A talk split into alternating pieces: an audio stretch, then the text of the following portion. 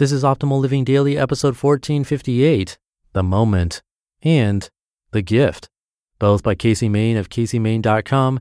And I'm Justin Malik. Welcome to the podcast where I simply read blogs to you for free, like a gigantic ongoing audiobook with many different authors.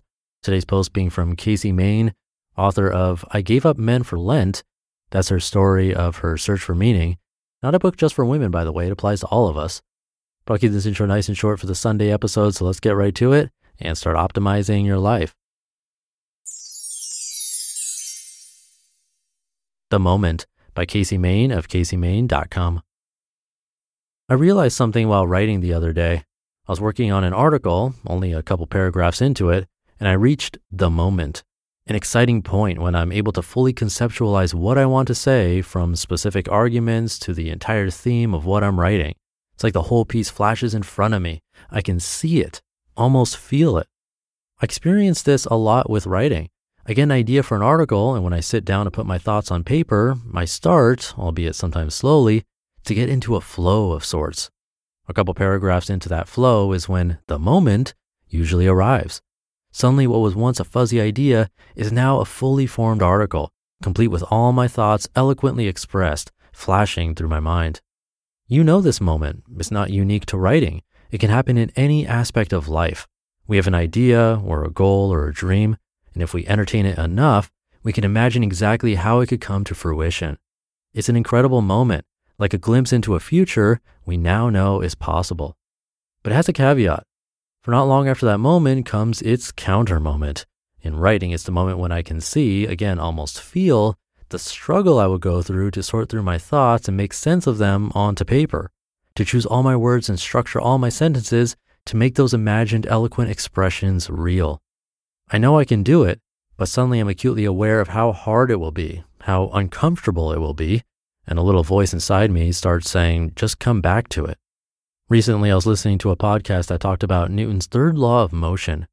For those who need the reminder I did, Newton's third law states that for every action, there is an equal and opposite reaction.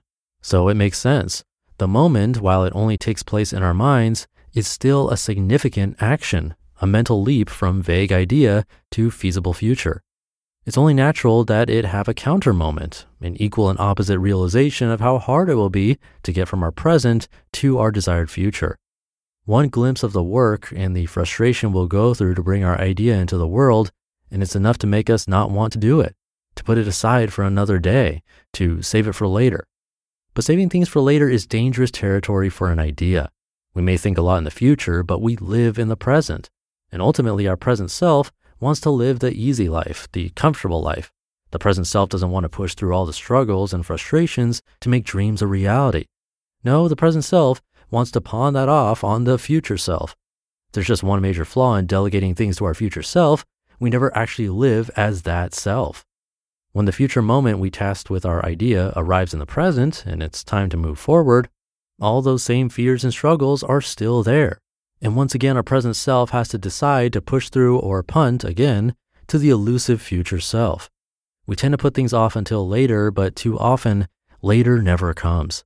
Or when it does, the energy behind the original idea is gone. Having been defeated by its counterpart, the moment can get lost.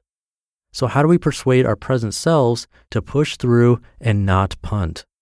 Perhaps the answer lies in another one of Newton's laws. An object in motion stays in motion. Maybe it's just a matter of realizing we are already moving towards what we want. Having the idea, entertaining the idea, and seeing the idea as reality has already set its future in motion. We just have to stay out of our own way. Because it's not so much about struggling and pushing through the entirety of the counter moment, but rather understanding that progress is always only made one step at a time. Our present self is free to punt almost everything about an idea to our future self, almost everything, all but one step. That's the only thing the present self ever has to manage, taking one small step. Our thoughts will always venture off into the future, which seems far away and full of resistance. But our lives are always lived in the present, where we can only ever take the next step and where the only resistance is choosing not to. The Gift by Casey Main of CaseyMain.com. At 34 years old, I found myself jobless and living with my parents. From the outside, it easily looked like another failure to launch story. But really, it was a third life crisis story. I was making the ultimate leap of faith, leaving my successful corporate career to pursue my dream job. With a serious drop in income from six figures to zero figures, I had to significantly cut expenses in order to stretch out the money I had saved, and my parents were willing to house me until I got back on my feet, or rather, until I got up on my new feet. It was an adjustment for all of us, I had to get over the ego blow that I was living with my parents at my age. They had to get used to their nest no longer being empty. And we all had to accept the inherent decrease in privacy. To add to that, they had recently downsized from the large house I grew up in to a condo at the beach. They were in a transition period as well, settling into retirement. It was a stage of life where they were supposed to be caring for their grandchildren, not one of their adult children. But there they were, not just allowing me, but helping me move back home. We had our fair share of hysterical moments, like when my mother, not knowing I was there, stormed out of her bedroom, fresh out of the shower and completely naked, frantically looking for her coffee. There were bonding moments like standing in the kitchen talking about our days or waking up early to watch the sunrise with my dad. And there were trying moments as we all learned how to navigate each other's schedules, moods, and bad days. But my favorite moments were the smallest ones. My dad's excited, hey, every time I walked in the door, the sounds and smells of my mother cooking dinner, and saying goodnight to them both as I headed off to bed. I see now that it was a gift of time, time spent together as adults. But more than that, is a gift of perspective. So often as we get older, parents and children alike, we struggle to understand each other. The shift from living together every day to catching up every so often brings a certain level of distance and inability to close the gap as we move through our different stages of life. My parents and I were given a rare, intimate glimpse into each other's current stage. Time to see, understand, and appreciate the transitions. Time to close the gap. If there's one thing that moving in with my parents in my 30s taught me, it's that life is always going to bring transitions, changes, in different stages. And it's all too easy to view certain times as embarrassing, scary, or uncomfortable. But if you look hard enough, you can always find the gift in them. You just listened to the posts titled The Moment and The Gift, both by Casey Main of CaseyMain.com. We've heard from a lot of amazing people on this podcast, but if you're like me, you want to go deeper. So, where can you go to learn from the most remarkable people? That's Masterclass. Masterclass offers unlimited access to intimate one on one classes with over 180 world class instructors. Plus, every new membership comes with a 30 day money back guarantee, so there's no risk.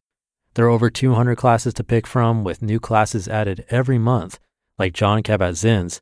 He's a mindfulness expert who teaches you how to incorporate meditation into your everyday life. I've loved his class. It's really helped me to hone my meditation skills, especially when I'm out and experience stressful situations and don't have the time or space to have a proper meditation session. I feel that thanks to his class, I've really been able to stay more composed no matter what's happening.